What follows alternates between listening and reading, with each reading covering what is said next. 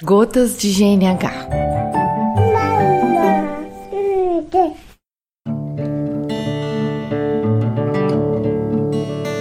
Olá, eu sou Dayana Almeida, facilitadora de aleitamento materno, e hoje eu vou falar sobre engurgitamento mamário na apojadura. A apojadura é a fase quando o leite começa a ser produzido nas mamas. É o que a gente chama de descida do leite. Em alguns lugares se fala subida do leite, mas o fato é que ele nem sobe nem desce. Ele é produzido ali na mama mesmo. E ela vai acontecer em torno do terceiro ao quinto dia após o nascimento. Isso vai variar principalmente em relação às intervenções ocorridas no nascimento, ao estímulo das mamas nos primeiros dias, né? Quanto mais for estimulada com ordenha ou com mamadas efetivas, mais cedo vai descer esse leite. E a apojadura vai durar cerca de dois dias, dependendo também principalmente da efetividade com que o bebê está mamando é, e nesse período, a maioria das mulheres sente a mama muito aumentada, mais quente e avermelhada do que o restante do corpo. Esses sintomas são uma resposta inflamatória fisiológica do corpo, né, que está se abrindo, está abrindo os ductos das mamas para a passagem do leite, e se não for manejada corretamente, pode evoluir para um engurgitamento, que pode acontecer em qualquer fase da amamentação. E o engurgitamento ele vai ser caracterizado por essas mamas quentes, inchadas, doloridas, vermelhas, rígidas, e além do incômodo, uma engurgitada rígida, ela vai dificultar muito a pega do bebê no peito, podendo vir a machucar o mamilo, além do que o bebê não vai conseguir se alimentar suficientemente, né? Como a gente viu no episódio sobre pega. Então é de suma importância o manejo eficiente da apojadura para evitar esse engurgitamento. Então a primeira coisa a se pensar é em massagear e ordenhar, especialmente a areola, para que essa areola amolecida o bebê consiga pegar com mais profundidade e, consequentemente, com mais efetividade. É, o ideal é que a massagem seja de toda a mama antes de oferta ao bebê, tanto para liberar esse fluxo do leite, que não deve ficar parado, quanto para estimular o reflexo de ocitocina, que vai agir na contração dos alvéolos, onde o leite é produzido, estimulando a saída do leite no fluxo mais forte. Então, falando de ocitocina, a gente deve também lembrar que o descanso e o relaxamento da mãe são muito importantes para a ação desse hormônio. E o leite que você ordenhar nesse manejo, né? Você pode oferecer numa colherinha para o bebê, se você quiser ou se ele precisar.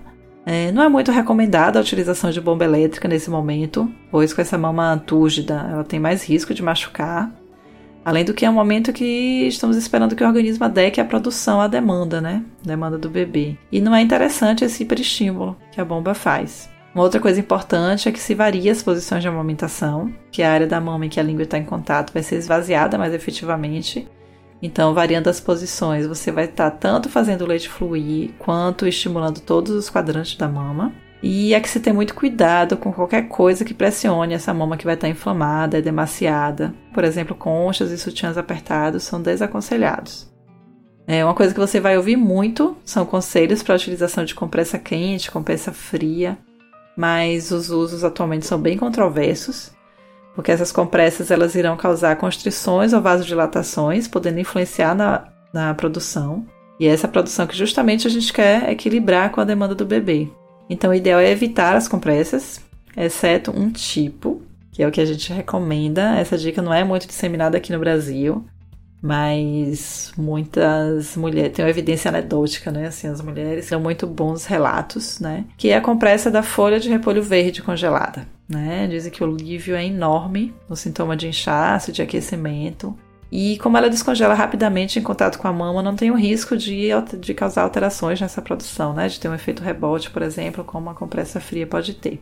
E há quem diga ainda que o repolho libera uma enzima que facilitaria na redução do edema e da inflamação, mas as pesquisas que eu encontrei são controversas em relação à efetividade, mas como não mostra, não mostra nenhum prejuízo né, na utilização.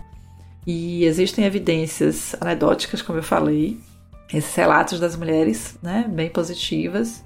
Então, eu acho que se você quiser, vale a pena tentar. E como é que se faz essa compressa? Então, você vai higienizar as folhas, normalmente, faz um furo no meio, porque essa folha ela não pode ter contato com o seu mamilo, que pode ter microfissuras e pode ter um risco aumentado de infecção.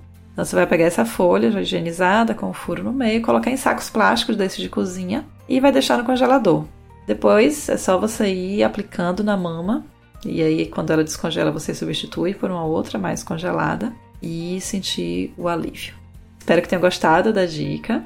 E também desse formato do GNH, eu quero o feedback de vocês também. Então indiquem outras gestantes, outras puérperas. Um beijão e até a próxima gota.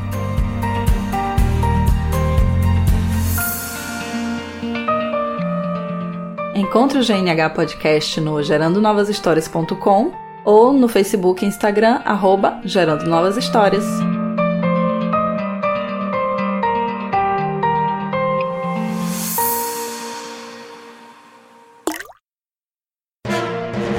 Mais um produto com a edição do Senhor A.